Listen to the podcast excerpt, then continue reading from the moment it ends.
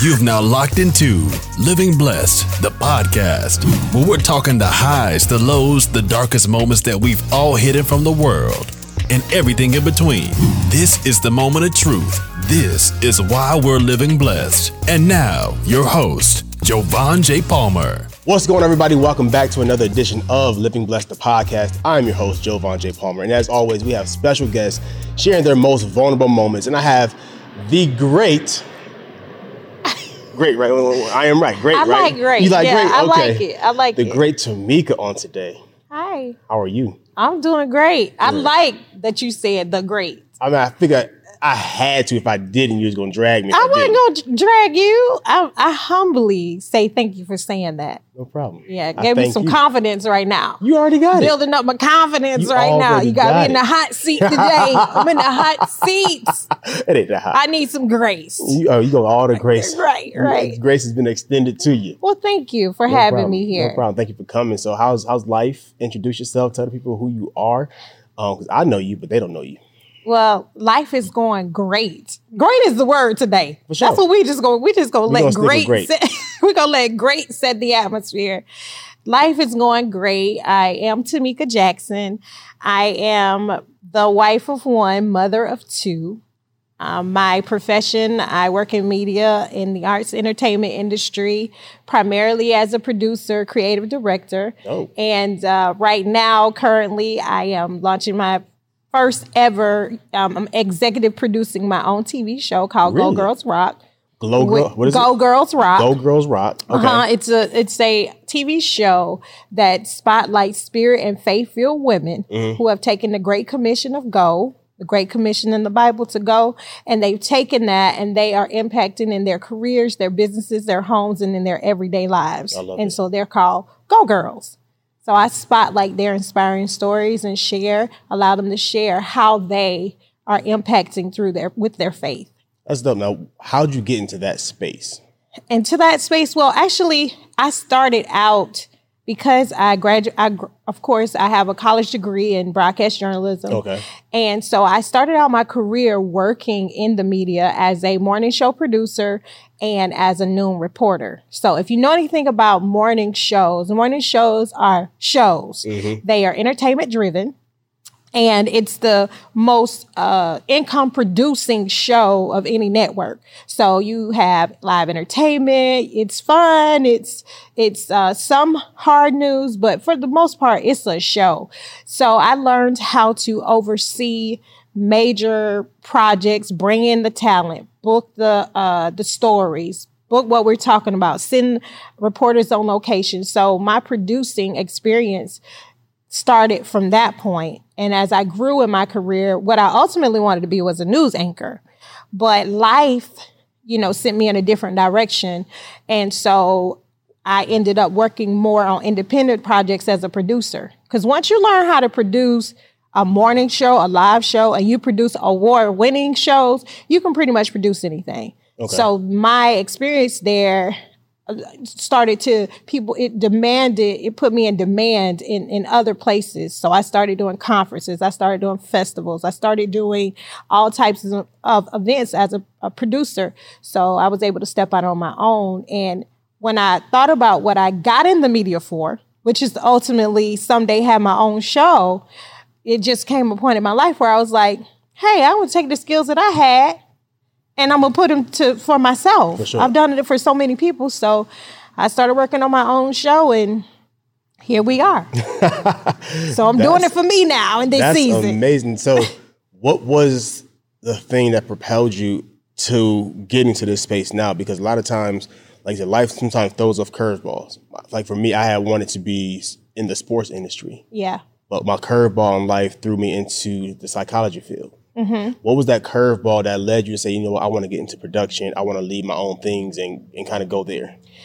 I, I think it was life. You know, when you start out, lots of times, if you talk to anyone that works in like broadcast media, a lot of us we start out in broadcast media because we love we love being in front of the camera.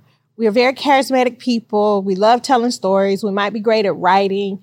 So the the the the I have to use this word. Sometimes the vanity part of it is more is more uh, tempting than anything. We want to be in front of the camera. But when you realize, if you look at a whole lot of broadcasters today, a lot of them have left the industry. Some of the greatest people that we love, that we watched, we watched over the years, they left the industry.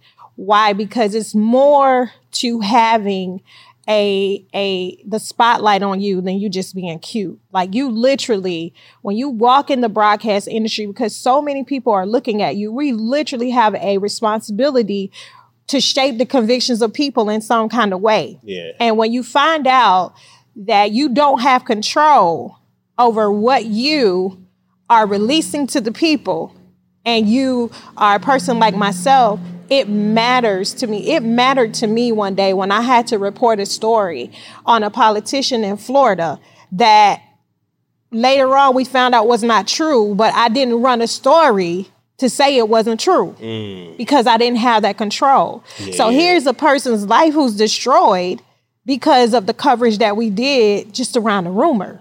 But I did not have the I did not have the authority to for the story that comes back and say, "Hey, this was all a lie. You know, this was a plot to bring him down."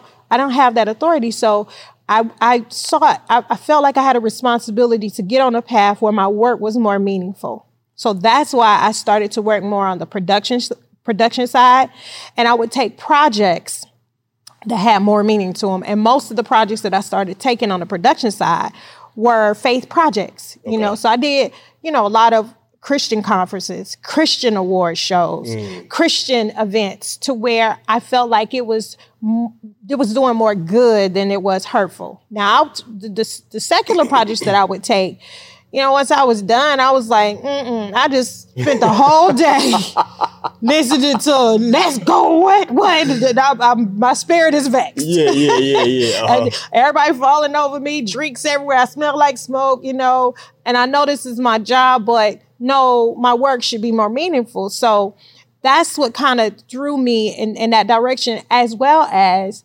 my responsibility as a mother. Mm. See, my responsibility as a mom first to my children was important. And in order for me to climb up the ladder in the broadcast industry, in the industry that I was working in, something was going to have to take a back seat. Okay. And a lot of lot of women, I will say, have chosen to take for their families to take the back seat. But for me, as a woman with daughters, I could not I could not, you know, let my children take the back seat because I was having to leave them with other people, go on a story, leave them with other people, going in the middle of the night. And I just wasn't willing to, at, at the expense, have a great career at the expense of sacrificing my children and yeah. my relationship. So I just took another direction and I felt like eventually what God had shown me that I would be, because He showed me that I would, you know, be a voice. And I knew that if anybody knew how to get me to a place where I could be a voice, it would be Him. Mm-hmm. And I've seen how over the years, me taking a backseat, me working on projects the behind the scenes, prepare me for me what I'm doing now.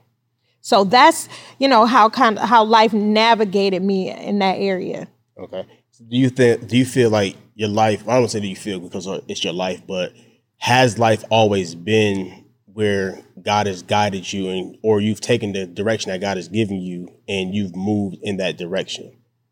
Absolutely. Let me tell you i'm a firm believer all the way to the negative experiences that i had. Mm.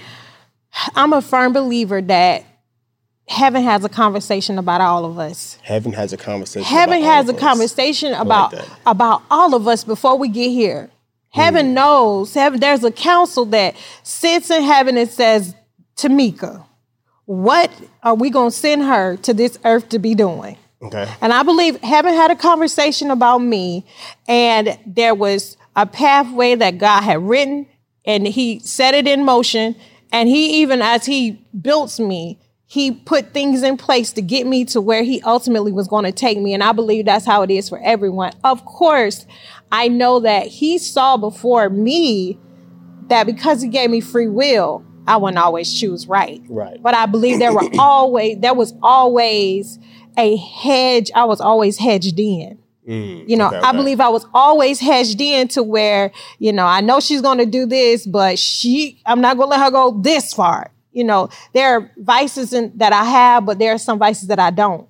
So there were certain things that I knew God was like, well, we know that can't, she can't do that. So I believe that there were just boundaries that were set in place to help keep me on the right path, even when I made wrong choices in life. So I, I do believe that my steps have been ordered all the way. Sometimes life is best looked at when you look back at it. So, of course, when I was making these decisions, I was like, I ain't going, I'm never going to get to it. At this point, Tamika, you done mess everything up. Yeah, yeah. So you might as well just throw the towel because you're never getting there. I have been in situations where I feel like I will never get there. After this right here, I'm never getting there. But something, you know, that spilt inside of me had me to still get up the next day had still had me to still show up. Mm-hmm. and and so i believe that the whole time god was just or or navigating me and you know ordering my steps the whole time. Because when i look back I'm, i promise you when i look back like on every side job i say oh i know why i was there. I'm looking back at it now like oh wow this is why i was there. This is i get it now. So it's life is best looked at when you look back. So when i look back i know that god was guiding me and directed me the entire time Okay. So you mentioned uh, some of the negative experiences that you had in life. yeah What are some of those negative experiences that you have experienced and gone through, and how did those experiences shape you? So let me just start by saying before I even was an adult, my innocence was taken from me. My innocence was taken from me three separate times. Two of them were family members. Okay. So my innocence was taken from me by way of sexual abuse, of course. My innocence was taken from me. And not only that, because it was family members, I had to be around those people mm. as if that never happened to me. Yeah, yeah. So at a young age, I learned how to I learned how to handle pain. I learned how to wear pain very well in the midst of people who inflicted the pain on me.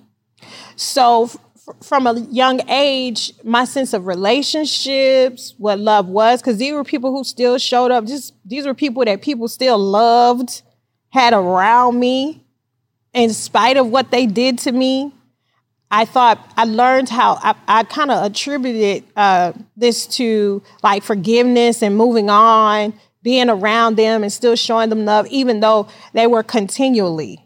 This is when when something is continually happening to you. That's chronic trauma in your life. it's sure. chronic trauma. Yeah. So these things were continually, you know, happening to me. So the way that I handle relationships, you know, I started to shape this idea from a broken place mm. that people could just do whatever they wanted to do to me in life. And I'm just, you know, still being around them, still letting them come in, in my space, was just how I was should be. And it's called forgiveness, you know. Yeah. And and that wasn't that's not what forgiveness is at all. You know, so I just my relationships, I had a perception of relationships were from a very broken place. Mm-hmm. I felt like it doesn't matter what a person do, they can shoot you in your heart and you live and you wake up and they looking you in your face that it's okay for them to still be in your space.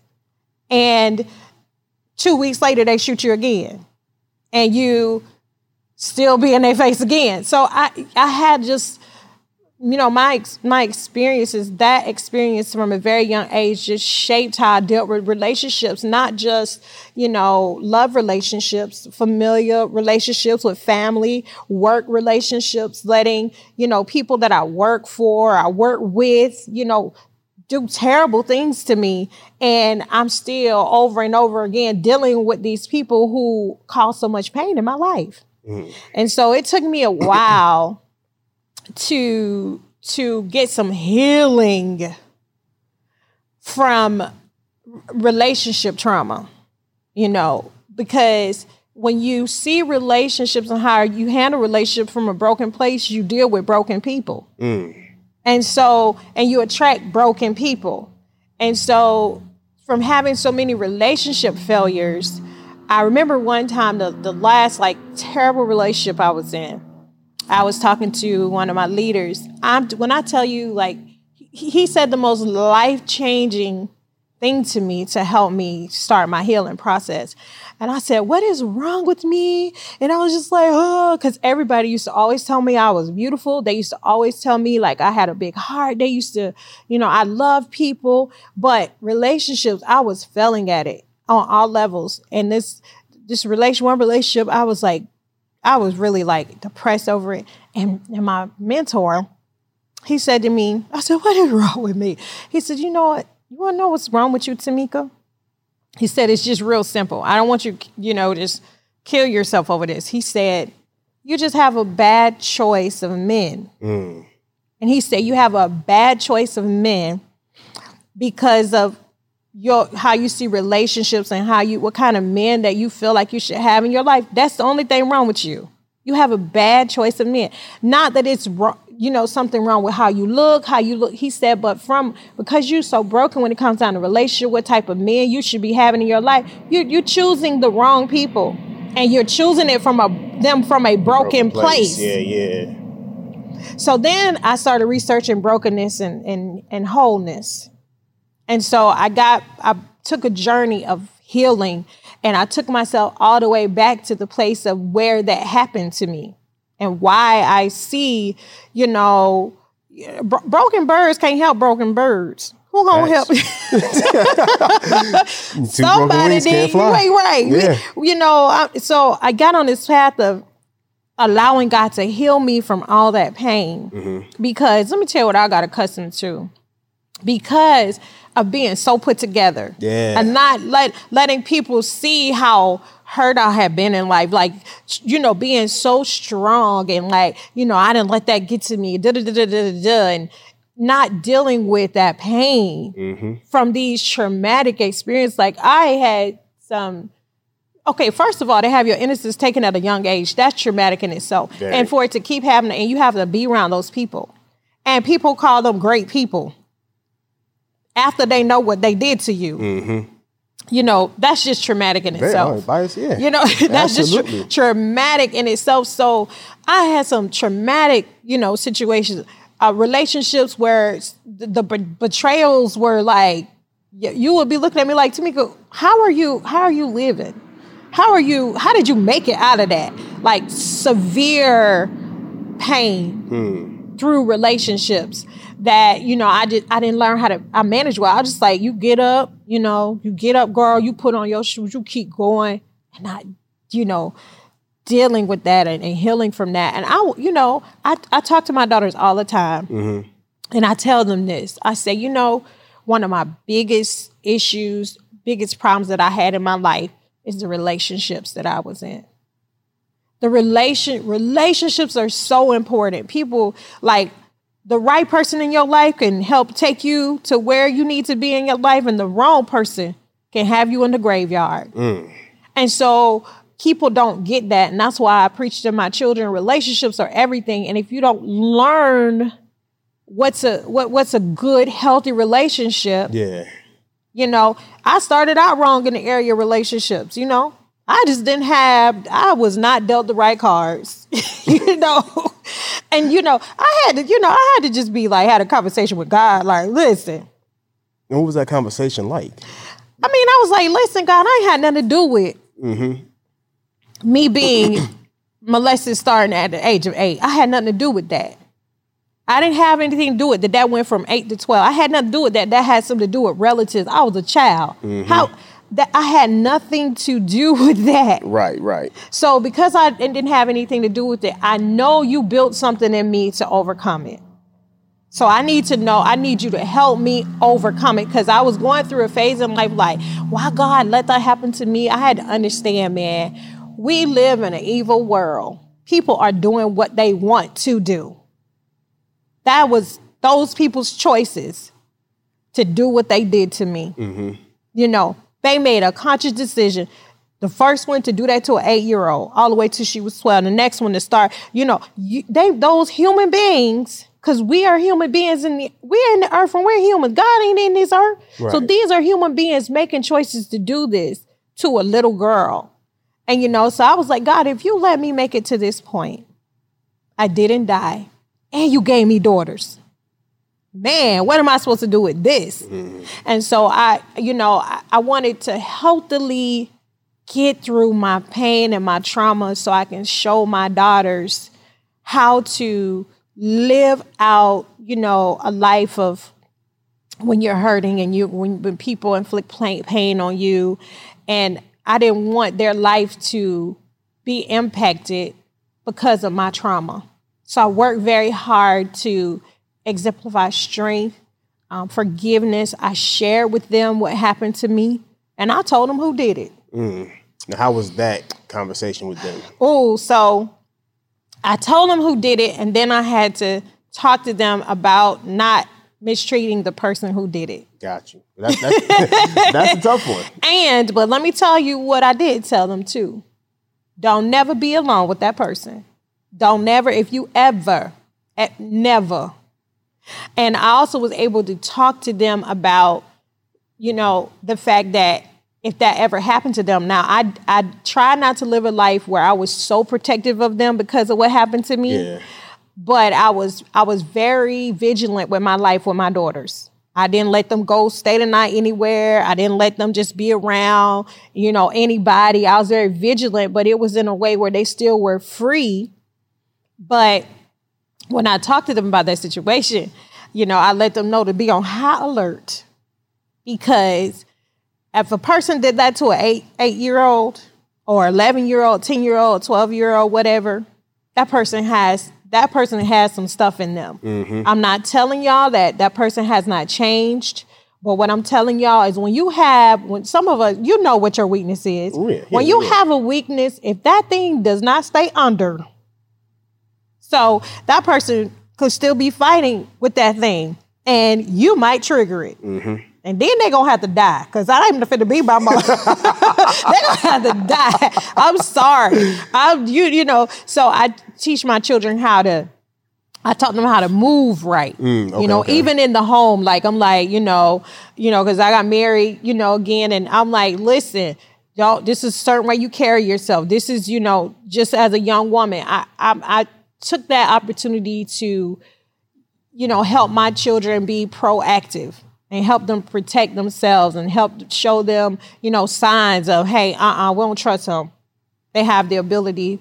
But um, I told them who it was, you know, and I'm gonna say, I'm gonna be honest. Like to to this day, the battle to uh to keep that sometimes I get angry because I see those people but I see how their loved ones, you know, like put them on pedestals and stuff like that. And then I'll be thinking about, do you know what they did to me? Yeah, yeah, yeah, for sure. I'll be like, I mean, right now at 45, mm. because these people are still in my family. Yeah, yeah. And it's like So- you can't get away from it. Yeah, that. you, you can't get away from it. And so it's the same thing with, you know, my my spouse, you know, my husband, you know, I'm gonna share the, you know, that this, you know, this happened to me. So I'm I'm constantly reminding everybody, hey y'all, it happened to me. It didn't happen to y'all. So I want y'all to know that in a healthy way, I've overcome and I've overcome and I'm still overcoming mm. Because these are active members in my family. So if something happens to them and my family is being empathetic, and you know, I had to tell to me, okay, Tamika, don't be mean. I'd be like, mm, that's what you get. Right, right, Mm, right, You, yeah. That should be happening to you. And I'd be like, okay. And sometimes like my um my fam- my my husband or my children will be like, like, you like you, you just you you just be around that person like they did nothing to you. I'm like, I have to be. It's too many other lives that are involved. That if I do something crazy, it's going to cause so much pain in other people. It's my trauma though. So if I do something, Javon, uh-huh.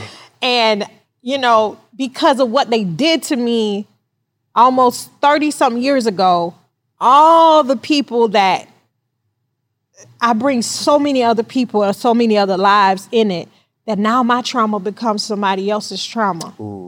And I can't, I I don't want anybody else to wear my trauma. When I told my kids that, I had to only give them so much now because I didn't want them to be traumatized you know, if they knew the details, that that probably would be hard for them. Like it was hard for me to share my husband. Like, my husband, like, what? what? Like what they did? What? Mm-hmm. It was traumatizing to him. So you, if I do that, it's going to be so many other lives that are going to be impacted. That's why I take my role working, you know, in media very important. And I, I, when I'm sharing with people how to share their stories, how to share them in such a way where you're not destroying other people's lives or bringing your pain, inflicting your pain on other people. It's a way to talk about this to where people don't feel like they want to cut their risk after they hear your story. you know, people will be like, "Oh, I got molested," I got, and, and I'm like, "Man, I just, I just want to die. Like, why do I want to die? Yeah. And I have nothing to do with this." No, it's a way to share it. So it should, you should leave people on a note to where it's going to encourage them. It's going to be informative, you know, in some type of way. So I'm not, I'm not going to, you know, react to these people. Mm-hmm. And they have children. They have grandchildren who don't know nothing. Yeah. and then i open up this you know This because can, yeah this yeah. can and then now there's the trauma the, the curse of trauma is passed down. Mm. Because they're gonna remember it. For sure. it's going to play back in their mind. That's something you just nobody really gets over. right. I know that 100% because I've experienced the same exact thing. I will I don't believe I'll ever get the image out of my head. right And It's you- hard to. It's very hard to, and that's why I'm very careful in whom I share the story with. right Because, like you said, it's just it can be instances where I share it with the wrong person, and then they go and badger that other person, Person. and then it's like, like I said, the whole can gets opened up, and then nobody knows how to close it up because not everyone believes in therapy and going to get this, the right help and seeking the right help. Like you know, you went to your mentor, and you know, when actually later, did you was therapy a part of your process and stuff like that? Because a lot of people just don't know that if had it not been for therapy, I would never have gotten to the point where I was able to really, truly forgive myself. right And my question for you and now is like, you know, what point did you get to where it's like, you know what, I feel comfortable in the forgiveness for me first? I think it was, you know, after, of course, it was, I was over 40. I'm 45 now. Mm-hmm. So it was, you know, after this last terrible relationship I had where I really realized that, you know, I had some unpeeling to do. I had some, some peeling of some layers mm-hmm. that I just had to do. And I had to come to a place in my life where I know I need some help Yeah. to get I need some some some help to to resolve all of this because all of this came from way years ago of stuff I never, you know, ever dealt with. And let me tell you, at one point in my life, I blocked I forgot like a whole period of like 12 years of my life. I didn't even remember what happened. I just blocked that out of my life. Because that's where a lot of the trauma was. Mm, yeah. And I couldn't remember a whole lot of, I didn't have like a whole lot of great memories of my childhood because my childhood was not all bad. When I got 40 is when I started re- realizing that I had some good moments. I didn't grow up terrible. Like these were instances that these people had robbed me of the great things that happened to in my life. And I knew that when I turned 20 is when and I left home and went to college and is when I really started to, to make decisions on my own in life, apart from my, you know, my mom and my mm-hmm. family. And that's when all of my problems in life started to happen when I had to live life. And I lived out life from a broken place. Mm. And so for the first 20 years of my life, I realized, in which my, my husband I'm married to, he met me at that time. I was in college.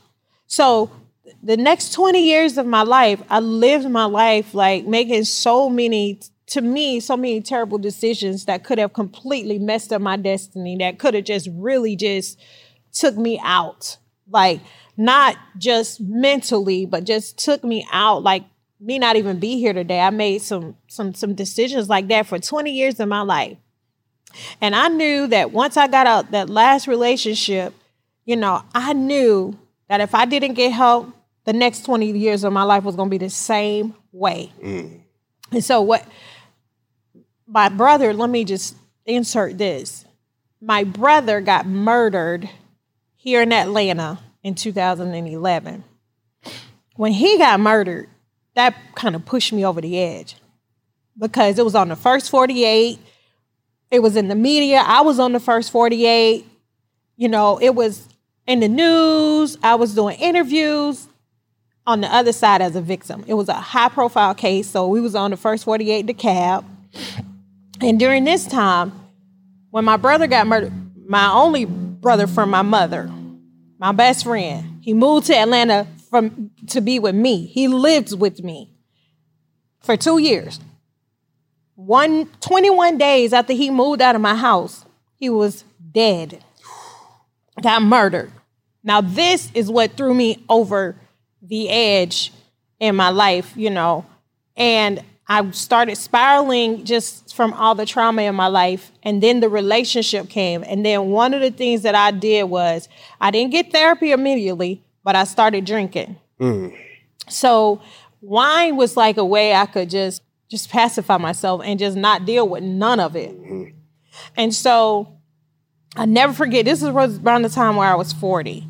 So I never forget my husband talking to me and my husband said, I never, he's known me since I was 20. That's why I, this is, you know, how this all panned out. My husband said, I've never, I've seen you go through so much in your life. I've never seen this part of you.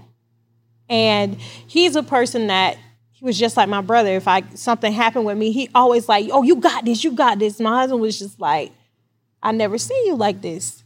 And I'm worried about you. And I'll never forget, like I had this like come to Jesus moment. I was like, I I gotta get help. Or number one, I would kill somebody because I was drinking my life away, like not dealing with my problems. Mm. And I knew that I had to get to a sober place in life so I could look at all this stuff, look it in the face.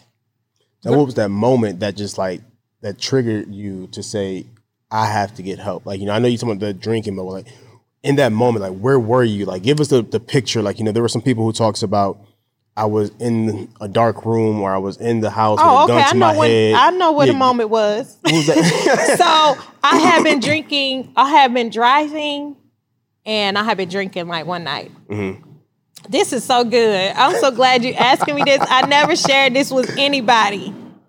I have been drinking, I've been driving, drinking and driving all night and um, my husband, that used to be my thing. I would go out and drink, and I would be get away from everybody. And, and anybody who my husband or my children would know if she's gone, she's Lord, she don't went and got some wine or something. And I would go, and that night I had just, I was just reckless. I don't even know how I made it home. Mm. And so I made it home, and um, I told my kid, "You take my kid." It's funny now, but that night it wasn't. So I told my kids when I got home, I was like, "I'm giving y'all up for adoption." I can't believe they believe me though. They know I would never get them up yeah. for adoption. So I told the girls, "I'm giving y'all for, for adoption," and I was just in this little, and they were so upset with me because I said that that night, and so I was, I was, I was wasted. And uh, I woke up the next morning and my husband had told me, he said, girl, like you got like alcohol on the door. Like, where did that come from? I was like, I don't know. I didn't even remember. And that moment, I remember when it was, was June. It was June 2016. And I woke up that morning and something that my spirit said, if you don't stop, that's it for you in your life. You're gonna lose your children, you're gonna lose your husband, you're gonna lose your life, or you're gonna take somebody else's life. And let me tell you what I did. I got on, I got on right then. I Googled AA. Mm-hmm. I never shared this story, so you getting some, you know, G fourteen. You get an exclusive. This G fourteen classified information. you need to know this. I googled Alcoholics Anonymous. Mm the crazy thing was they had a meeting five minutes from where I was living Ooh. over in Roswell that morning. It was like six in the morning. It was going to start at seven.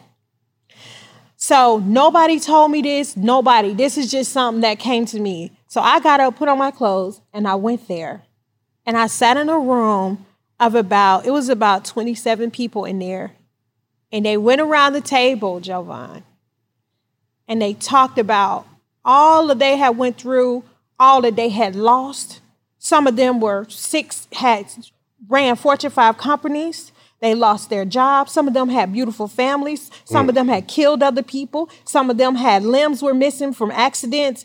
It was it was people just talking about how trauma had drove them to drinking and them not dealing with it and how that had to happen. Terrible things had to happen for them to get to a place where they stopped.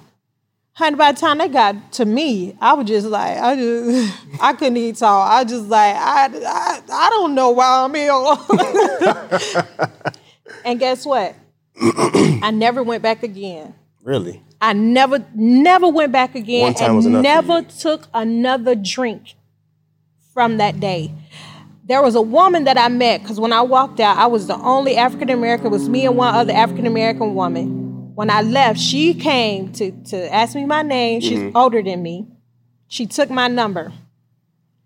She still can't believe to this day because they thought she thought I was gonna come back again. I was like, I don't need it. I'm not ever.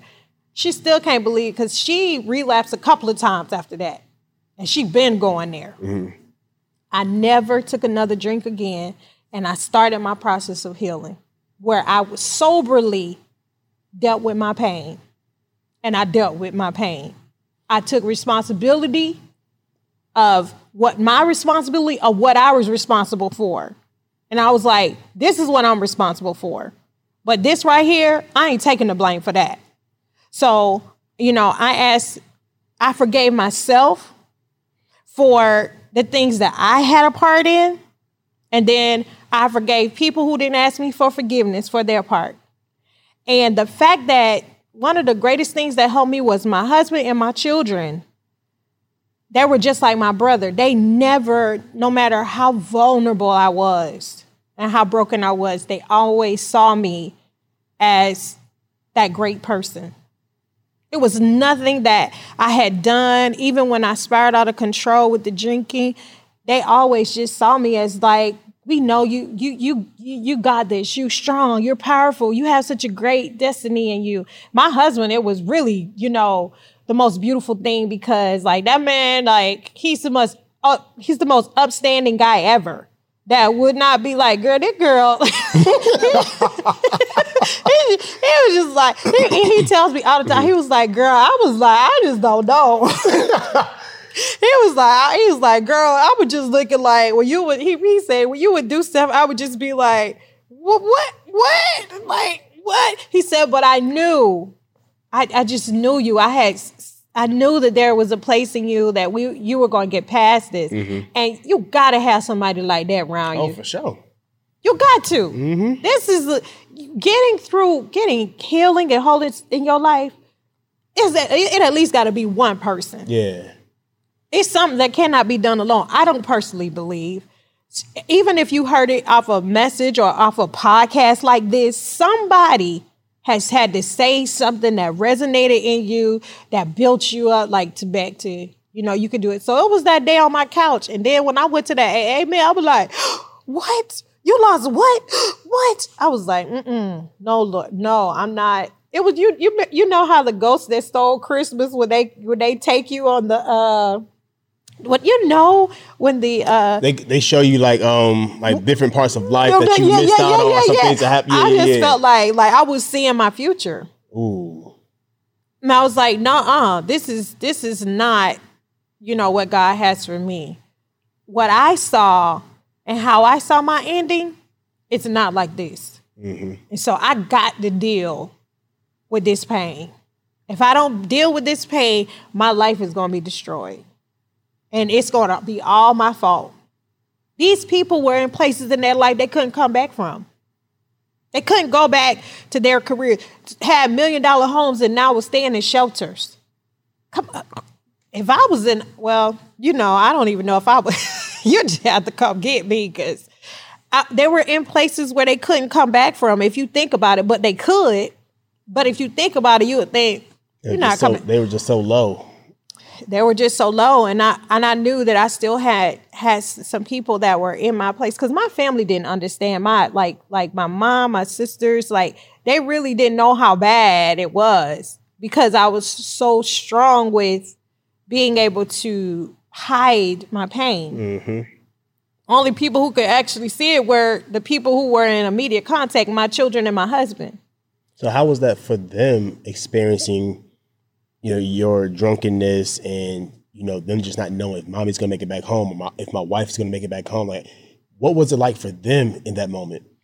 I know that you know my children always tell me like, "Ma, we used to be so worried about you," but then they were like, "But we weren't. We were worried about you, but we knew that like we know Mama." Mm. Like they felt like they had some times where they were like scared, like we don't know. But they always said because they're very you know strong young women of faith, mm-hmm. and they knew what kind of faith I had, and they knew that they had you know seen me come overcome some things, and so they still had this sense of you know Mama gonna come back from Yeah. it, but they were very afraid if I didn't.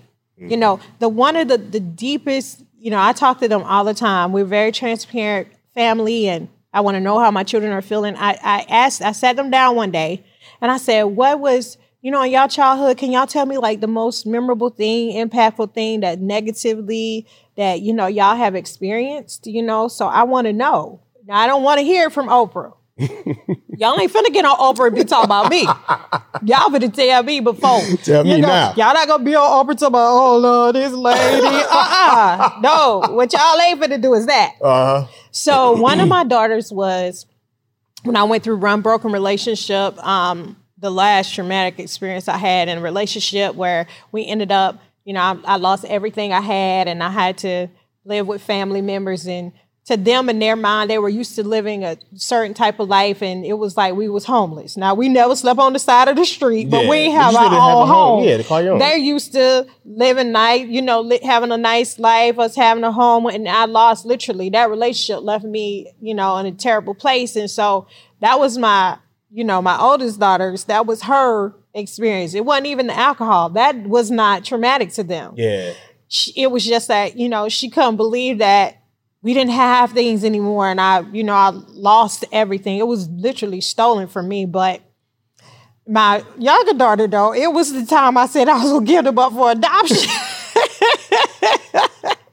I was like why did you believe that? She was so upset about that. She was like the, the next day and after i came home like from my aa that little experience she said and mama oh yeah and i gave them like thousands of dollars. I had just uh, i came home that night and gave them like all the cash i had hidden and i gave it to distributed to them i forgot all about that. So, so i gave them all the cash i had. Like it was like a thousand dollars a piece and they came in there my here's your money. This was after i came back from the meeting here's your money. And then my little my little daughter said and i hope you know last night you said you was gonna put us up for adoption so I was like, I did not. Yes, you did, mom. And I was like, but you know, I would never do that. But it's just the you said it. And she mm. just, she left. So that really bothered her. So that was the one experience that we had. But, you know, I'm thankful that it was by God's grace Yeah. that you know when they were asleep is when I really did my little drinking and all of that. But they mm-hmm. it, it was never anything that I did that would interrupt our daily life or anything like that. So they've ex- you know I asked them about their most traumatic experiences and overall, you know they they've been able to make it out of all of the the, the, the struggles that we've experienced together and you know to be very very well rounded babies mm-hmm. and I believe that's why God gave me daughters. Mm. I believe that's why He gave me daughters. And I'm thankful, you know, that I was a church girl, that I knew at a very young age to that faith, that I needed faith. I needed God in my life. You know, I knew that at a- it was kind of like written in my soul, you know, because that, for that one reason, I never, I never stopped uh, having God in my life and God being a part of the equation of me becoming who I am. And I'm glad that God, even what my vices were, my troubles were, I'm glad that God allowed me to graciously overcome them so my daughters can see, you know. Uh, and so I always talk to them about, like, listen, y'all don't make the same mistakes I made. Right, right, right. and but it's more good that they saw you know i'm i'm happy about because I did not allow my kids to see a whole lot. Yeah. So it's more good that they saw than the bad. But I made sure I shared with them experiences because that's a part of me mothering them. Mm-hmm. So yeah, they they they all right. It would like the drinking to take them through trauma, like except for that night, honey. Why did I have to say I'll go put them up for adoption? I'm like, you know, Why I would never never, do that. Right, right. But they just don't know, like, you know, what's pushing you there? My daughter said she believed it. Jay believed it. She said she believed. She was like, no, she did. All the things she could say. Can't wait to see her. She gonna put, and they threw all the little thousands of dollars on the sofa. I was like, who gave you all this money? They're like, Ma, that's your money. You gave it to us. And then they said this, and I hope you know you gave the homeless man a like a thousand dollars too. I was like, really? They was like, yeah, because you told us you gave the homeless man down the street a thousand dollars. I was like, so I counted my money. I was like, oh, I did. I gave the homeless person a thousand dollars. He's forever thankful. just, I was like, oh my God, I did that. I Even in your mess, I gave him a thousand dollars. That's crazy. Mm. So I want to talk about the strength of your husband and the patience of your husband. Oh. Because in an instance like that, in a situation like that where somebody's coming home drunk, was it every day or every other day or just weekly, whatever it, It was be? just like, you know, it would be like I have me a like once a week or when I drink, I drink. yeah, yeah. So that's yeah. what it was. So Yeah. it would be like once a week, or I'll be, I'll, I have a day where it's like that. I have had times where it be like a Friday and a Saturday, and Mm-hmm. it's just, you know. So it wasn't. I wasn't drinking thirty days out of the month. hold Dang. on, hold on. I want to clarify for the people Let watching. me tell you, this man. I'm a firm believer that there is someone that is right for you. Mm. My husband definitely is that one because I met him when I was in college at 20. We did not get married then. And I was pregnant with my older daughter. So y'all met at 20, were y'all just friends? Were y'all dating? We were just friends. Okay. And I was pregnant. This is, this is what I'm trying to tell you how life is just crazy. I was pregnant with my older daughter then and didn't know it when I met him. Wow. So me and him stayed together Through that. through all of that. And he and and mind you, I was pregnant before I met him and didn't know it. He took me to the hospital. And he's the one who told me because I was doing so much in college. Me and him went to FAMU together. So um, he ended up graduating from FAMU. I ended up leaving because I was in my senior year and I had my baby during that time. Mm-hmm. But um, and if it had not been for him, I wouldn't even got it got to that point. I'm gonna tell you because my husband was like, you know, he met me and then I found out he took me to the hospital because I wasn't feeling good. And I came out, I was like, I'm pregnant. He was like, You pregnant? I was like, Yes. And so we knew it wasn't his, you know, we were just, you know, Mary so, Joseph so, so I was like, he was like, What? I was like, Yes. And I was like, Don't worry. I was like, honey, because we not having this baby. He was looking at me like, What? He's like, You're not having the baby, but you're pregnant. So I was like, Yeah, but I got things to do. I'm finna graduate from college. I'm about to be, you know, Katie Couric. It wasn't Oprah. I was gonna be Katie Couric. You too young to understand. You just dated yourself. And So I was gonna be Katie Couric. I was like, I'm not doing that. Like, I don't even talk to that guy. Like, da da da da. My husband looked at me. He said, I promise you, if you have this baby, whether me and you make it or not, I'm going I'm gonna stick with you with this baby. You're mm. gonna have this baby. I was like, what fool to do? Like, you a fool. he was like, I promise you, he said, that's my word. He ain't never lied. When it come when he when he gave me my word, that girl is gonna be 25. wow. That that little girl is gonna be 25. He has been the father. you see what I'm saying? Yeah. So, you know, throughout my life and me, because I was so broken and going through all of this, my husband has always been my friend. He mm-hmm. always been the homie. But he was just the homie. And so for me, because he was such a put together guy, you know, he got a college degree, he got an honest job. You know, I wanted, I want all the thugs, I want all the broken people, I wanted all the people who didn't know what they were doing in their life, I wanted all the people who had habits, you know, I wanted all the broken Yeah, birds. yeah, yeah. My husband over here like an eagle. Like, got plans for his life. You know, I uh, you know, I always say that if there was anybody, because I'm a woman of faith, I'm a Christian. When the Bible talks about your husband got to love you like Christ loved the church, that man since the day we met in college, whether we were dating or not, this man was always like, you know, you that girl, but you crazy. but you that girl. He's always been a, a, friend to me. Even, you know, when I didn't, you know, we, we weren't in relationship, he's always been a great friend. Like we could laugh, you know, he'll be, we we break up and he got a girlfriend or something like that, I'll be like, honey, I know she don't look better than me, so it don't matter. and then he'll be like, oh, I know you with that dude, but he a buster. I'll be like, well, okay. So, but here's the thing, because of my brokenness, I was raised in the church. So I always felt like it didn't matter to me as long as you said you know God, you could be selling drugs on the corner. Neighborhood dope boy. And, but you love the Lord, and I just believe you love the Lord. You know, mm. I, you could have killed somebody. Yeah, I'm like, yeah. but he's still that's God's man. You know.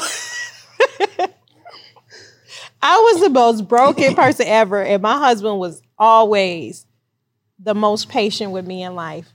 He would always, I would break up with him, be like, because first of all, you don't know what it's like you know, to have life hard. Like I would just be wearing yeah, him yeah. out. Like this, he, he, this man, all the way throughout. And I'll never forget my last situation that I had, and um, my it was time for my oldest daughter to graduate. It's the most beautiful display of love from God for me. My oldest daughter is getting ready to graduate from college. She was like, I don't, you know, mom, I know you going through with your situation, but I want my daddy there. And I was like, You want who? It's like, I want my daddy there. She she was like, So I don't know, you need to call him, you know. so I was like, but I don't want to offend anybody. And she was like, Ma, I need you to call my I'm graduating. This ain't about you. So I need you mm-hmm. to call my dad. And I'll never forget, I had to, I was like, oh my God, when I call, I, I said, I'm going to call his mom, let his mom know that you you know everything and a related message. In my heart, I thought, why surely he's married with kids, all this stuff. And, you know, I had gone too far at this point, mm-hmm. you know, because I had made so many bad decisions out of my brokenness. And so at that point, when um his mom was like, Oh yeah, oh my gosh, you know, our baby getting ready to graduate.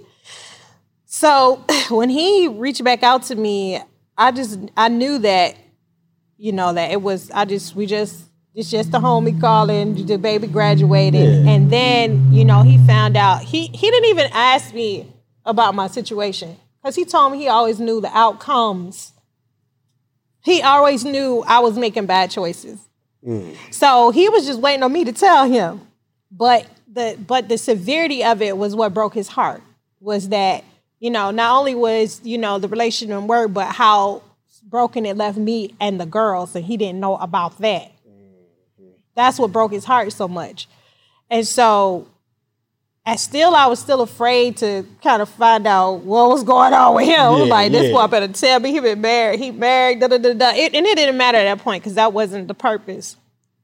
But I never forget, he was he was telling me, he said, you know, Tamika. he was talking to me, he said, Tamika, you know, you're such a beautiful girl. You always, I always, since the day I met you, felt like, you know, like you this strong woman that has so much going in your life. He said, you just, you know, these, I don't know why you just keep like these guys are all wrong for you. And so I was like, yeah, no, I'm never gonna get in a relationship. I was acting a fool.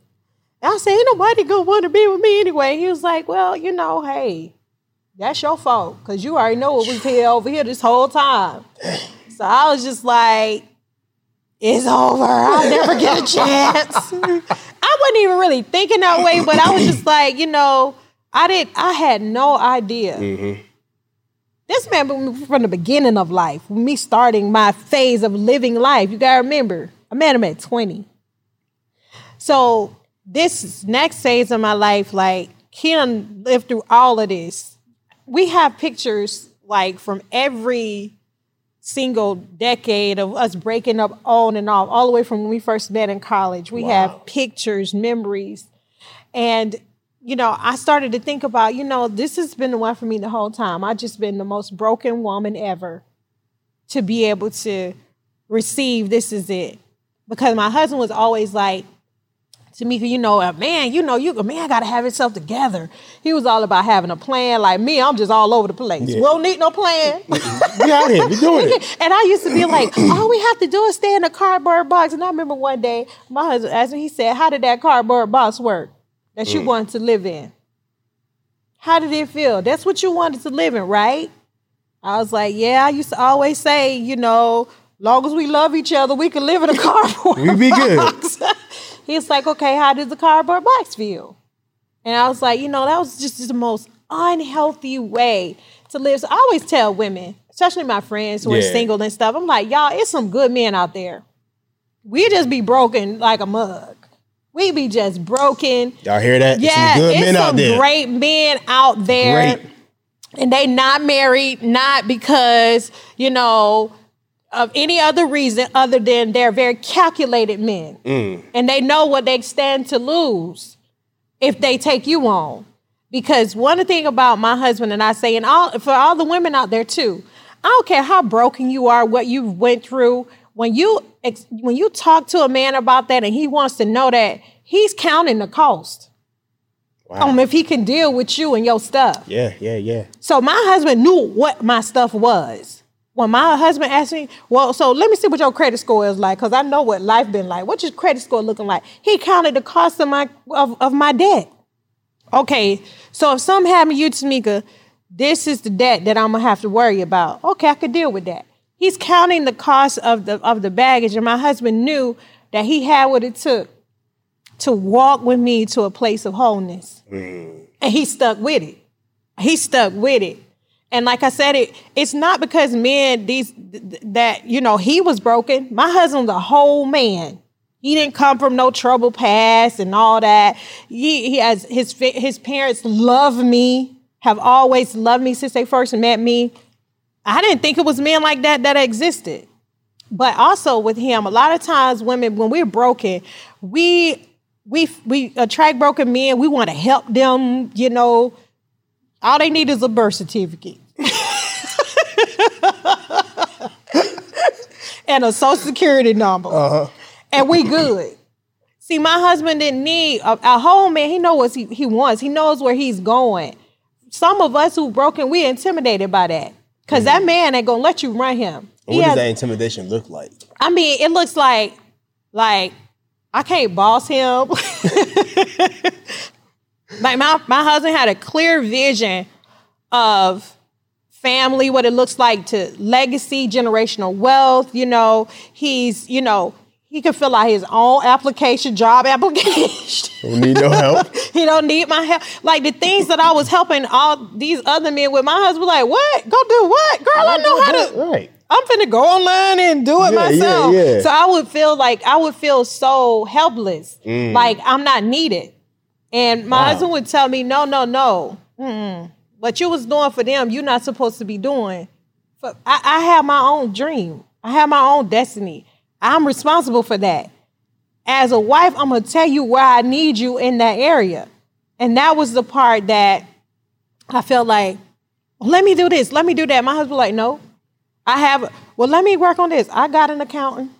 Well, let me do this. I have a lawyer.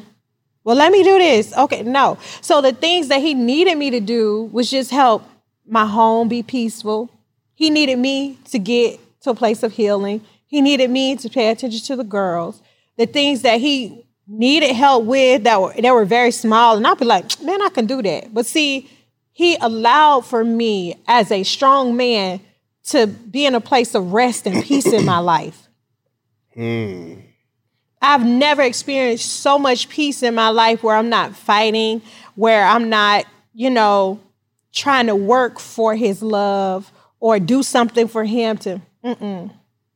He knew exactly what he was getting, what he needed from me. And that was for me to be me. Sometimes my words, sometimes my encouragement, sometimes the fact from a long day, I know when I come home, my husband has peace. Yeah. You know, when he's making decisions and he's talking to me about certain things, you know, and I offer my opinion and I say things from a different perspective, he's like, okay, yeah, I never thought about that. This is so I had to learn to just rest in the fact that I was in the right hands as it relates to a husband. And I he loved me for who I was, brokenness and all. And so I didn't have to work for nothing. That's how it is with God. With Jesus, you ain't got to work for nothing. It's already been handled. Mm-hmm. And so I go to sleep at night. I ain't, I gotta wake up, you know. Is, is the lights gonna be paid? like really, there's there's a man. It's, it's it's it's nothing like, and I've never experienced no one like him. And since since I met him, a man of his word, man of integrity, a man of God for real. Mm-hmm. Because what I thought a man of God was a man that go to church on Sundays. Yeah, yeah, yeah. Anybody But church? this man is a man of his word. He loves me. He protects me. He beyond what he sees, my pain, my hurt. He had patience with me. Grace, like this girl done came home. and, and sometimes we laugh about it because one time he was talking about, remember that? He said, one time, girl, you tried to steal on me. And I was like, what? He was like, girl, you tried to swing on me. I was like, what? He was like, girl, I was like, this girl done lost it. He's talking about, you trying to steal on me. I said, really? We, we can laugh about that. Yeah. But at that moment, because he's a healed man, a whole man, he understands this girl going through something. Mm-hmm. This is not, I know that this is pain. I know this is hurt. I know this is, you know, but you know, like, girl, you pushing it. Like, Getting it. you get all right now. And every time I thought that I had just did it, that was my last straw. Mm-hmm. There was always grace for me, for from him. You know, and I had so many relationships where, you know, all my faults were always magnetized. You know, what I wasn't, I was always told what I, I wasn't. And to see, you know, I thought it was the most beautiful thing to see, you know, someone like my husband to just love somebody like me who had had so many, you know, mistakes. And he was, he's been there with me from the beginning in my life. And, you know, that's why I believe that that direction that you was talking about before, mm-hmm. I believe God points us in the right direction. It's not funny to say that you like bad guys. Yeah. That ain't funny. That could end you up in the graveyard, a mental institution, in a hospital, or your destiny snatched out of you. That ain't good. That ain't. Oh, I don't like. I don't like. I like me a bad. That that's that's. You gonna learn later in life that you know. That's not what brings you peace. That's not what brings you joy and brings you happiness. There are some healed, whole men who have the uh, uh, capability of leading you in your life. And I let my husband lead me. I don't have no problem with it. I am a woman of strength and grace. But when my husband speak, and I know he's speaking like it's a no. I, I'm I'm following him. That's where my favor lies. That's where my blessing lies. Is learning how to gracefully follow him. If it ain't leading me to sin or killing myself, I humbly, when that man speak, okay, mm-hmm. this what we doing. And so I'm glad I've come to a place in my life where I'm healed enough to understand my place as a woman. My place as a woman, my place as a healed woman, a whole woman, and I'm able to live it out in front of other women because we we we gotta live that blessed life. For sure. For sure. And we can't live it and experience that blessing. We can't experience that good marriage, that great, that dream. That I'm right now, I'm slowly working through building it now in peace. I ain't worried about nobody cheating on me, doing all kind of crazy stuff, waking up with no lights on, no water. Listen, I'm traumatized by that. You just don't know. Look, shoot, you know, uh, you know, li- living from a whole place in life. You know, that's that's that blessed life. yeah, yeah, yeah. I call it the above life, I was definitely above. above and not beneath life. You know, where I have every I have everything I need at this moment in life in order to continue to build and work towards, you know, what what I believe God ultimately has for me. That is a beautiful story. Oh, No, because you talked of the highs and lows, and I feel like you didn't leave. You left it all on the table, mm-hmm. and you talked about the strength not only of yourself but the strength of the people who were directed in your life. You know that that conversation in heaven you talked about that mm-hmm. happened for you before you were destined to be here. That's a beautiful thing, and a beautiful thing to kind of help a lot of Christians who believe when these bad things happen to me, or the people who don't believe when these bad things happen to me that there can't be a God. There, you know, why would God do such a thing? You know, if there's a God of peace, a God of love, how could God allow this to happen? But you you explained that in a way that I'm hoping that people understand. Right. That you know there's God's will and there's free will and people have they have their own vices, they make their own decisions and they mm-hmm. choose to do what they want to do with their lives. And it's just we just happen to be innocent bystanders Right. of their poor decisions. absolutely. And that's life is all about decisions for all of us. For sure. And the, the decisions that we make, that we make personally, are going to de- determine, you know, the, the the you know the outcomes of our life, but also at some point the decisions of other people. Yeah. And so we were victims of decisions of other people. And it took me a while to understand that. We, you know, you have to be like living under a rock to not know that we just live in a world where there's so much evil. And the only way that could be lived out is if it's being done to other people. Mm-hmm. So, and I believe it to to a certain extent that evil that is that is done to us, like because, like I said, I live from a value system of the Bible. Mm-hmm. That evil that was done to us, it wor- worked for our good. Yeah. Listen to the story of Joseph. See, you have the same type of, we have the same type of anointing that's over Joseph's life. Because what it ultimately did was put him in a place of influence by way of affliction, of hurt, of pain. Pain has its way of producing passion, purpose, and power. Mm-hmm. And so, for us to get to a place where, even in, on the pathway of that, we get to a place where we are we don't allow our pain to impact how we are treating other people around us. That's when you know you're you're healed. Because remember when Joseph got there, and the, the very people that hurt him, he had his, his own brothers Yeah. he had to be the one to bless them. And so we have to go through a process of life where God grows us through that pain and he heals us so that we don't do the same thing to people that was done to us. And that's hopefully that's what it, it does to us when we when we grow. That we don't we don't I have so much compassion for Yeah. people because of what people did to me. I have so much compassion when I see people in pain. When I see other women talking about they've been molested. I understand that we all go through our situations differently, but I can relate to the pain. Mm-hmm. And so I understand why my pain has purpose because now I got to help this this young woman. Facts. I mm-hmm. need to help her because I've been through it. Yeah. This other woman coming out of broken relationships and feels like she's nothing. Now I need to tell her my story so that she can have a clear picture Yep. that this is it's been done.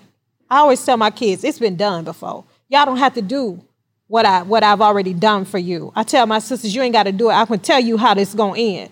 Don't do that because I've already lived it. So when we've already lived through it, lived through the pain, we got a healthy way of seeing it. We can share it. We can help other people. Mm, that's good. We can help other people. That's good. So I'm so free from what I went through. You know, sometimes I get, I told you, I said, I'm living that today because, you know, I'm still around those same people. And I'll be like, first of all, you ain't all that. Do you want me to be, Yeah, be yeah, quiet yeah. now? Because you know Uh-huh. I know something on you. Don't, don't, don't you not better want to. sit, no, you better sit down because, okay, so of course you know as a man. Uh, So you could have a wise, oh, he the best thing ever happened. Yeah. And I'll be like, but he the worst thing ever happened to me. Y'all need to turn. Yo. you know, he's the worst thing that could have happened to me. So you you have all of that you in conflict with.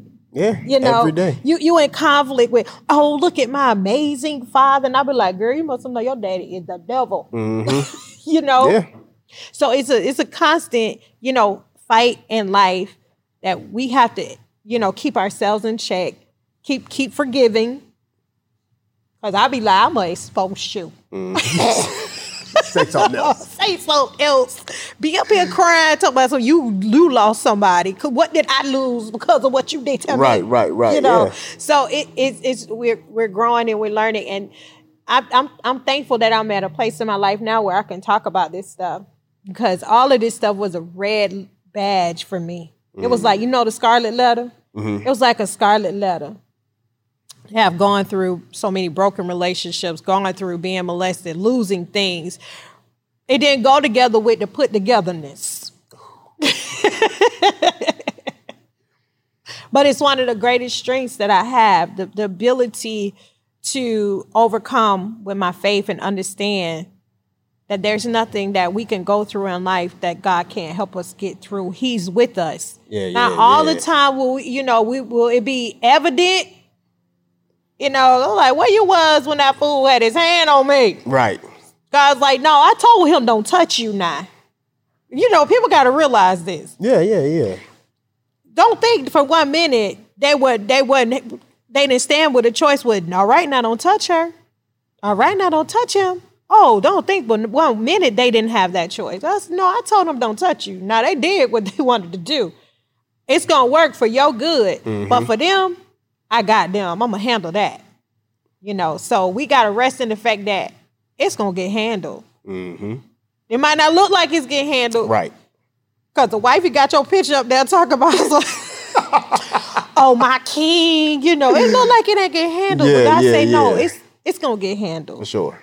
And in the way that it needs to be handled. That the way that the way he that we need Yeah, because we want it to We be want- handled. right, handled all the way. I need the world to know what you did, Mm-hmm. how you did it, and you ain't and sometimes what what's what one of the best uh temp checks for me is God be like, girl, all right, now you know some stuff don't nobody know you did. But if you want to, I'll So if we want to start exposing people, Oh, let's start with you first. we gon' we gonna go with you first. So that's a good temperature check too. Mm-hmm. Yeah. Is that it might not be as severe as what they did, but we got some stuff. We We, like, no, keep like, that on. you know, keep that on. gonna tuck that in, you know. tuck that. I'm gonna just tuck mine in, Right, like right. uh, You like know- red. you know- I'm gonna tuck mine in. tuck mine in. God, like okay now. You, uh, we want to, we want to expose. Uh-huh. I'm like, nah, we ain't want to do that. Nah. Ah, you, I'm gonna good. let you handle that. You We got it, good. you got we it. I'm gonna let you handle that one. All Right. right. I'm, gonna back off. I heard you. I Look, heard but can you let me see a little bit of you handling it? Mm-mm, nope. God be like, nah, Yeah, I, I'm told you, chill out. I got this. Thank you, Tamika. You're welcome. Thank you. We're gonna do a quick commercial break, Okay. And then I want you to close us out with something. You kind of just. The whole episode has been powerful. Oh, you know, I ain't got to close out. You close Yeah, out. you gonna close out with a little something and let people know where they can find you. Um, your next when the uh, production is gonna be produced and everything like that, and uh, you close out some powerful words. So, um, this episode is sponsored by the Emboldened Institute. This is the only place that I know that is helping individuals who have suffered sexual trauma or some type of trauma in your life that helps you overcome those situations, like Tamika speak, spoke about in her life as well.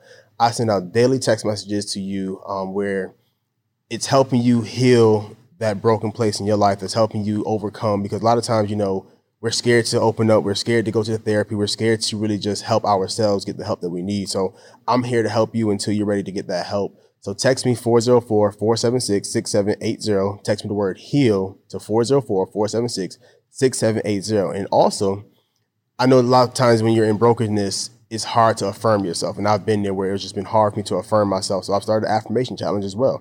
You can text me the word affirmation. I send out daily affirmations seven days a week, and then we don't take no days off.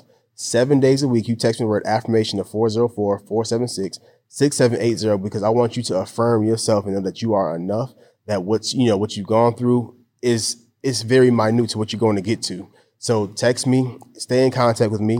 Tamika, take us out.